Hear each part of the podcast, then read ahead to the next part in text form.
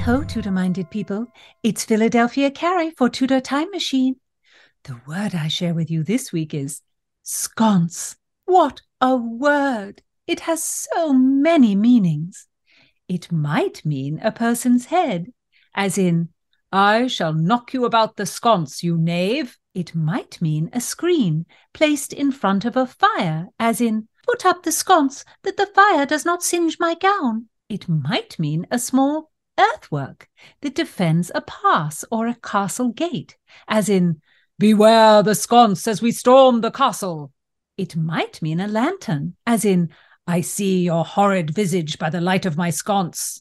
Or even a head covering, as in when Marjorie, my good maidservant, says to me, My lady, you must adorn yourself with your warmest sconce. The air outside is bitter. And it could mean wit or sense, as in that I could rebuff Marjorie and say, Have you no sconce? The air is perfectly warm. Sconce. Wow, that is a word with many meanings. How now, Tudor Files? What think you? If you're new here, I'm Gage. I'm Jessica. And we're here with our own Philadelphia Carey for Tudor Word of the Week. Don't miss a word and listen to the Tudor Time Machine Story Project. Jessica reads a chapter of Time's Riddle, and then my dear friends discuss the history behind the mystery. How diverting! So subscribe on YouTube and give me a like. Thank you so much for listening. We've had so many new downloads, and it's wonderful that you share our Tudor fascination. So I have to admit that before we looked deeper into the word sconce, I had no idea it was so versatile. I mean, why do we need another word, right? We just make the whole language sconce. I know. Do you think it was hard to know which meaning you were supposed to understand when someone used it? You were like, I sconce you. I mean, I guess context is everything when making sense of a word in a piece of Tudor period writing. I mean, context is still is everything, but especially when you're reading something from so long ago. Most of our word sconce that we're presenting comes from a play, When You See Me, You Know Me, by Samuel Rowley, which was published in quarto in 1605. But the play was first performed in 1604 at the Fortune Theatre by Prince Henry's men. When Queen Elizabeth died in 1603, there were changes in the patronage of the three major theatre companies in London. Shakespeare and Burbage's company, the Lord Chamberlain's men, got the big prize and they became the King's men. The Admiral's men became Prince Henry's men, and Worcester's men became the Queen's men. Prince Henry's men were the main rival to the King's men, and they were managed by the theater impresario Philip Henslowe. Samuel Rowley was a writer and an actor for that company. Also, nothing is known about him. and When You See Me, You Know Me is the only play of his that survived, which was not a collaboration with another writer. So the play is about the life of Henry VIII. But it's all mixed up. Rowley smooshed together events that happened over three decades. The play opens with the uber ambitious Cardinal Wolsey plotting his way to become Pope. But Jane Seymour is just about to give birth to Prince Edward, and the thing is, Edward was born in 1537 and Wolsey died in 1530. So the timeline's a little weird. yes. And then in the space of a few speeches, Jane is dead, Edward is grown up, and Catherine Parr is Henry's new wife. We're zipping through time and leaving out a few important people. I mean, what happened to Anne of Cleves and Catherine Howard? Who knows? Right. And Wolsey is up to his evil tricks trying to undermine Catherine Parr, even though at that point he had already been dead for 13 years. Before I read Rowley's play, I considered the co authored Fletcher Shakespeare Henry VIII wildly inaccurate. But Rowley's play is so much more crazy. But the play, it, it, wasn't meant to be historically accurate, of course. Theater historians believe that Shakespeare and Fletcher were inspired to write this version of Henry's life because of the success of Rowley's plays, goofed up timeline or no.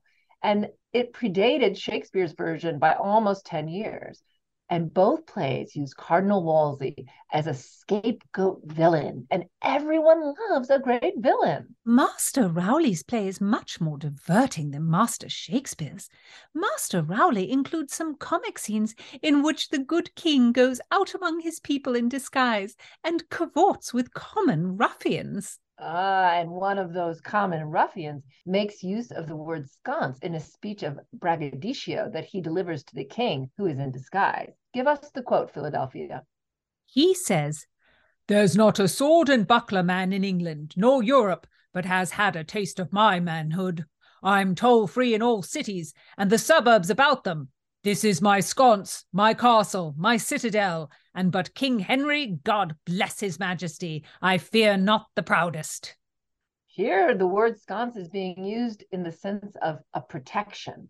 But maybe the playwright is also making a joke or a, a double meaning about this brash fellow's sense or lack of it to be speaking to the king in this way.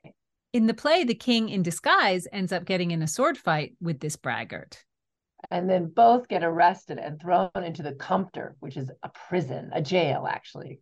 That is my favourite scene in the play. How I laughed when I saw it performed. I also laughed heartily at the antics of the king's fool, Will Sommers. This well known fool or jester of Henry VIII has a major part in the play. And Will Sommers has a comic sidekick in the person of Cardinal Wolsey's fool, Patch, a comic duo. They're like Laurel and Hardy. Really interesting to read the scenes between Will and the king and the other courtiers because you see how much license the fool is given. And I don't think that was Rowley's fancy. I don't think he made that up. I think that was the way it was. Well, I guess that was the function of the jester because they could say things to the highest people in the land in the guise of being entertaining that would never be tolerated coming from someone else. The fool was there to roast the monarch. It must have been a relief to the king or queen in a world where no one ever dared to say anything directly critical. In the play, Will Sommers calls the king Harry and the queen Kate. So he's also breaking the social hierarchy, which the Tudors and I guess also the Stuarts, they loved to play with that because it was so strong at the time. Philadelphia, give us an exchange from the play between Sommers and the king. The king and Will are diverting themselves, and Queen Catherine Parr and their guest, the Emperor, by making up rhymes. The king says, God's mother, Kate, wilt thou believe the fool? He lies, he lies. Ah, sirrah, William, I perceive an it had been so, you would have shamed me before the Emperor. Yet, William, have at you once more. In yonder tower there is a flower that hath my heart. Will Sommers finishes the rhyme. Within this hour she pissed full sour and let her fart. Ah, 400 years of bathroom humor. Will Sommers was a knave with a lively wit and a ready sconce to please a king.